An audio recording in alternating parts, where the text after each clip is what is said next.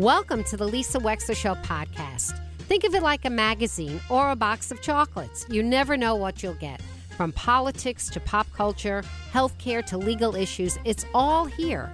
And my behind the wheel chats are personal observations created especially for you on podcast only. Enjoy.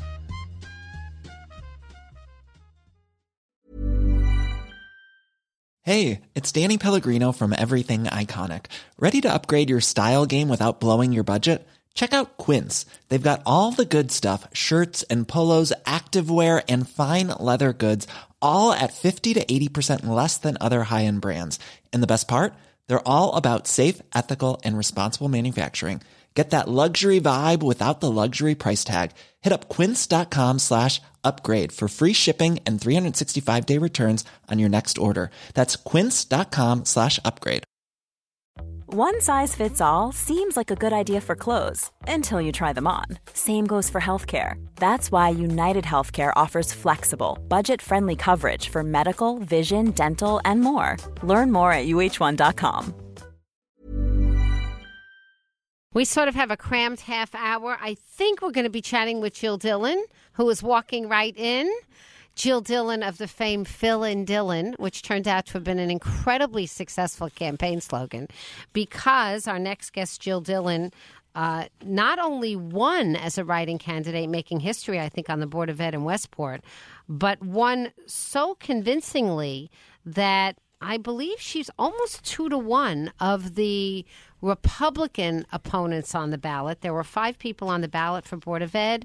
Uh, the two incumbent Democrats, Neil Phillips and um, Lee Goldstein. Lee Goldstein, thank you, uh, won, and I believe they were the top vote getters. But right under them, and not by much difference, was uh, Jill Dillon, who joins us right now. First time I'm meeting you, Jill. Hello and welcome to the show today. Thank you for having me. Nice to meet you. Congratulations to you. you. Thank you. You you really ran an amazing campaign for Board of Ed. Thank you.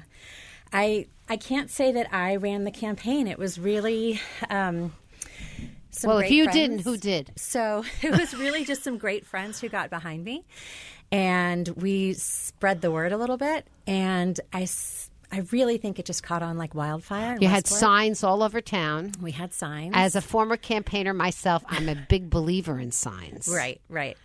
We had we were late to the sign game, so all the public spaces were really kind of taken. But one of the things I said was, you know, I don't want to be just in all those public spaces. I want to be in people's yards because I want people to see that there are families and people around town who support me. Yeah, and that I'm not is the just in key. some random. And I think was it orange, it was purple and gold. purple, and gold. Yeah, my I- I, don't know why I'm remembering orange. That's okay. um, and I remember your slogan, Fill and Dillon. Fill and Dillon. It's yeah. a pretty good last name for a write-in campaign. Tell me about it, and that it rhymes with my first name too. right. And right, um, Fill and Jill Dillon. Right, yeah. too much, too fantastic. Yeah, Yeah, yeah, exactly. You might always have to run as a write-in from now on. I know, I know. It was um, it was a great little catchy phrase and a call to action all at the same time. so, Jill Dillon, are you an unaffiliated voter? I am, and I always have been. And you always have been. not always. Um, it will come as a, as a surprise to some that the only party that I've ever ever registered with was Republican, okay. and then I became unaffiliated probably like ten years ago. 10 years ago. Okay. And how long are you in Westport? Eleven years. Oh, all right. So so you became unaffiliated. You've always been unaffiliated in Westport. Yeah, pretty Where did you move from? The city, New York Okay. City. All right. So so Jill Dillon, you are a parent. I am You've got two little ones. One is in Westport Public Schools, the other is not. correct. And you nonetheless felt very animated, very exercised about the current Board of Ed race Right. because you came into it relatively late. Very late. I counted the other day. It was 27 days from the day that I announced I was running until the day of the election. Okay, Jill Dillon. So I need to hear why it, you, it felt in your gut, in your belly, so important to run. So in August, um, the Republican Town Committee they had previously announced the current incumbent Republican was running, uh, along with the incumbent Democrats, and I thought, okay, that's fine, and it'll just be kind of a reelection. Who is the incumbent Republican? Liz Heyer? Okay. Oh, she's now, I think, on Board, Board of of Finance. Finance. That's okay. right. Okay. Yep. So in August, she decided to run for Board of Finance instead. Mm-hmm. And the Republican Town Committee scrapped their slate and announced two new people who were running. Okay. Um, so it was one woman who most people in my circles had never heard of. Okay. But that happens all the time. That's no big deal, right? Well, yes, but I think with respect to a school board, you would expect that the people who have children in school know people who are running for the school board. Did she not have children in school? She did not have children in the school. But had they recently graduated or Uh, something? she has four children, and the youngest it, had gone to Staples, I think. okay. Yeah. Well, all right. Um, and the Okay. youngest is in college now. Um, and then the other gentleman has been a figure at the Board of Education meetings and just very, um, I say combative, just because, you know, he came kind of ready to fight about um, things he believed in, which is fine. Everybody has the right to do that. It was the way in which he approached it um, with just language that's not productive and um, accusations that I didn't feel were warranted. Did you personally witness this, or was this hearsay about him? oh no, he's he's um, at the board of ed meetings, and I mean, have you been at the Board of Ed Oh, yeah. meetings, or or at or least watched watched them. them? Yes, yes, So you take an interest in watching Board of Ed meetings? sure, yep. Okay. Because I was a PTA president, so Oh, you were? I was. So Which- I was which, um, um, PTA? president at Kings Highway, and again at Coleytown Middle School. Mm, my kids went through Coleytown. Oh, okay. Yeah. So I was PTA president there when we reopened from COVID and from moving back t- from BMS to CMS. Got it. Um, oh, that was a big transition. Very big transition. Yes. And I had a sixth grader during that transition. Okay. Um, but I'm used to watching the um, the board of ed meetings because all the PTA presidents kind of make it their business to know what's going on. So, So you had formed an opinion of this gentleman? well, um, I had formed an opinion of maybe his tactics. Okay. and that um, I didn't agree with the things that he was saying, and you know things like um, he was opposed to some books that had an LGBTQ theme in the Staples Library, and some of that, some of the content in there was definitely shocking, um, and I understand that. So he had a point. I, yeah, I would say that I, I can understand looking at some pictures without the context of the whole book that it would be jarring, and some parents wouldn't want their children to see that. These books were only in the library, and they all happened to have an LGBTQ theme. And so my feeling was okay, well, today it's LG, LGBTQ. Tomorrow it's, and, and, you know, it was like, oh, this is too much for the children to see, too much for them to see. Well, tomorrow I don't want them to say, uh, I don't want my children to see this picture of Emmett Till in his casket because that's just too graphic and it's just too hard to look at. And then the next day it could be, well, I don't want to look at this book about the Holocaust and concentration camps because this is really graphic material and maybe it's too much for my kids. So it's a slippery slope, I think. And I think that banning books is is usually about power, and um, I just didn't agree with that.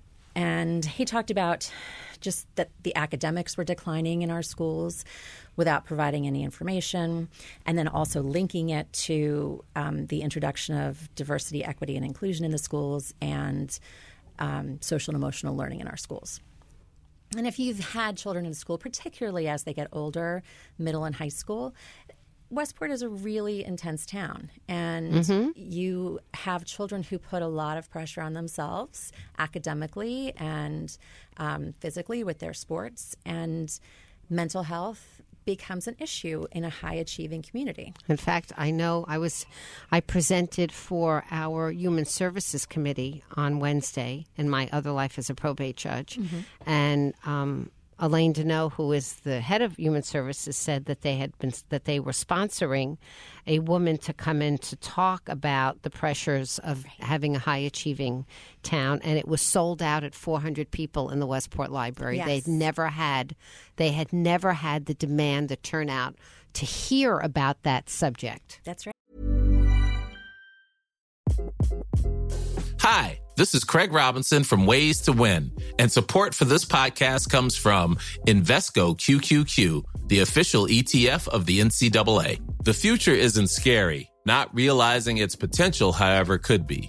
Just like on the recruiting trail, I've seen potential come in many forms as a coach. Learn more at Invesco.com slash QQQ. Let's rethink possibility. Invesco Distributors, Inc. Everyone knows therapy is great for solving problems, but getting therapy has its own problems too, like finding the right therapist, fitting into their schedule, and of course, the cost. Well, BetterHelp can solve those problems. It's totally online and built around your schedule. It's surprisingly affordable too. Connect with a credentialed therapist by phone, video, or online chat, all from the comfort of your home. Visit betterhelp.com to learn more and save 10% on your first month. That's BetterHelp, H E L P. Yes. And it was fabulous. I Yeah, went. you went. It was Yeah. an amazing. It was an amazing talk, and she, the the author, really just talked. Yeah, we about, need to get that author on, Melissa. By the way, we need to get that author on. The one that that got Oh, 400 yeah, people in. great. We need to get her on the show. Yeah, yeah. She lives in New York City, so Okay. quick train ride. Yeah, Um, or on the phone. Right. um, so, sh yeah, she was wonderful and talked about how there's a direct correlation between high achieving communities and the mental, mental health of the students in those communities. And Mm. It's, but it's like, but you know what my response to that is, Jill Dillon, and we're both parents. My response is, you can't win for losing as a parent. In other words, what are you supposed to do? Like you want, you want to somehow inculcate some kind of aspirational ambition in your kids because you want them to be self-sustaining adults, Right. Right. Uh, but you know, God forbid you should go too far, and then they're accused of a boomerang where you know you're putting their mental health at risk. It's it's really difficult to be a parent. It is. It is definitely a definitely a difficult time to be a parent. But her point was that um, there is a there is a path for success for everybody, and it doesn't always include going to the best college and like the top college. Look what we've seen in the last few weeks. Some of us who are paying attention, the so-called best colleges, I think, are having their reputations through the ringer right now. That's right. That's exactly right. And maybe we, you know, don't want to be part of those institutions. Maybe we don't. Yeah. Time of reckoning. What do you think about that as somebody right now at the Board of Ed? What do you think about that? It is. Um, so that was one of the big arguments on the board during this election was that um, my opponents said that they believe anti-Semitism comes directly from teaching diversity, equity, and inclusion. And I'm open to learning about that perspective, and I am. and I've talked to some of my Jewish friends about it, and um, and I can understand um, the perspective, and I feel like everybody's trying to create a framework for to explain hate, and I just don't think hate can be explained so easily in a framework. It's just it's evil, and there's just no way to explain evil as much as we want to to understand why people can can recognize evil in some situations and not recognize it in other situations. I'm and I understand wanting to make a framework around that. But with respect to the Board of Education and the the reason I got involved is I don't believe that we're teaching our children to be um, to be anything other than nice kids who you know include the kid at lunch who's sitting alone or something like that. So um, perhaps as they get into the high school, it's it's different. But this idea that Westport Schools is teaching social justice that um, then we see turning into something completely backwards at these higher institutions. I don't think that's what Westport is doing. And I don't think that our um, families represent those views, although I will say there is anti Semitism in our town and has been for a while. Um, and so I want to work on that. And What do you think the role is? We're chatting with Jill Dillon. What do you think the role is as a member of the Board of Ed to know that much about any particular curriculum? In other words, sometimes we could be having a heated discussion about new math, mm-hmm. right? Right. And the fact that I know that teachers for a while, and I don't know if it's still true, I hope it's not, were, t- were t- were insisted upon that if their child didn't get an answer based on this one way to find the answer, mm-hmm. that the answer was wrong, even if the answer was right. Right. My daughter learned how to do math four different ways to get mm-hmm. to the same problem because her math teacher taught her it doesn't matter how you get to the problem. Math is math. If you get the right answer, you've done it right. Right. I, and I don't know what Westport is doing right now. So I guess it's just a general question, Jill. In your role, whether it's DEI or it's math, how how deep are you going to get into knowing what the what the teachers are teaching? Well, excuse me. We rely on the um, the administration to present us with Yes. options, and it's one of those things where you just have to look at look and see with data how it's performing afterwards. Um, Yeah, but in DEI, that's mushy DEI, washy. yeah, you How are you going to know no whether it, there. there's no standardized test to see what lessons people are taking away from those from those lessons, right? Right. And my friend calls it that what we do in Westport is kind of like DEI light. We're we're celebrating Heritage Months and um, and you know at the elementary school and the middle school, um, we're not promoting any kind of um, agenda other than Well, Jill, I'll tell you this. Okay. Okay, and then we're going to go because we have another guest in your adult, but I'm going to leave you with this. I have a, a friend whose son just graduated Staples High School last year. He's a freshman now. And in social studies at Staples a couple of years ago, his assignment was in social studies that he had to write a paper to explain um, and to write it from the, the point of view of a of a white person who was apologizing to the indigenous people for taking the land that Connecticut is on.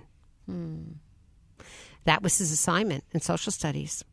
And he and his parents are, um, frankly, Democrats. I'm just, I mean, this, he's not coming from any kind of, you know, whatever you would want to assume from this. But the kid himself, who's a very talented, artistic individual, uh, didn't like the assignment and went back to the social studies teacher and said, I don't understand why I have to write an apology essay for this. I'm not comfortable with this. And the teacher said, You have to write it. It's your assignment. Write it. So he wrote it. He didn't care much about it. He ultimately failed social studies, not because she failed him, according to the mom. She failed him because he tuned out of the um, class afterwards. He didn't turn in his work. He chose to take an F. wow. He ultimately got into the college of his choice because he's an artist. He's a, you know, he's someone in the artistic world, and he's going to do well in this world. But he he failed as a sophomore, Wow. uh, which is not something your typical high achieving Westport kid is willing to do. Exactly. says a lot about him and his own moral compass. That's right. But it also says something about the educational conversation going on in social studies. I agree. Letting you know. Yes.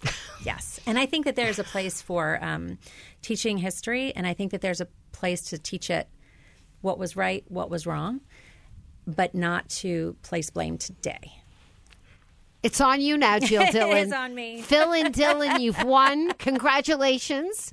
Um, congratulations. Thank you. It's a pleasure to meet you. Likewise, thank you for really a pleasure. Thank you. And thank you for offering to serve my beautiful town that I love so much. Thank you. Thank you for your public service. This is volunteer. Everybody remember this is volunteer work. That's right. And it couldn't be more hard or, you know, require every single bit of you to do it well.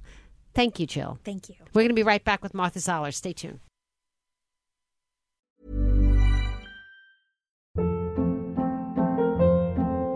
Hold up. What was that? Boring. No flavor. That was as bad as those leftovers you ate all week. Keke Palmer here, and it's time to say hello to something fresh and guilt-free. Hello Fresh. Jazz up dinner with pecan-crusted chicken or garlic butter shrimp scampi. Now that's music to my mouth. Hello Fresh. Let's get this dinner party started. Discover all the delicious possibilities at hellofresh.com. Hi, I'm Daniel, founder of Pretty Litter. Did you know cats tend to hide symptoms of sickness and pain? I learned this the hard way after losing my cat, Gingy. So I created Pretty Litter, a health monitoring litter that helps detect early signs of illness by changing colors, saving you money and potentially your cat's life. Pretty Litter is veterinarian developed, and it's the easiest way to keep tabs on your fur baby's health right at home. Go to prettylitter.com and use code ACAST for 20% off your first order and a free cat toy. Terms and conditions apply. See site for details. Imagine the softest sheets you've ever felt. Now imagine them getting even softer over time. That's what you'll feel with Bowl and Branch's organic cotton sheets. In a recent customer survey, 96% replied that Bowl and Branch sheets get softer with every wash. Start getting your best night's sleep in these sheets that get softer and softer for years to come. Try their sheets with a 30-night guarantee. Plus, get 15% off your first order at bowlandbranch.com. Code BUTTERY. Exclusions apply. See site for details. Thank you for listening. If you liked what you heard, please share it with your friends. And as always, feel free to contact me at lisa at lisawexler.com.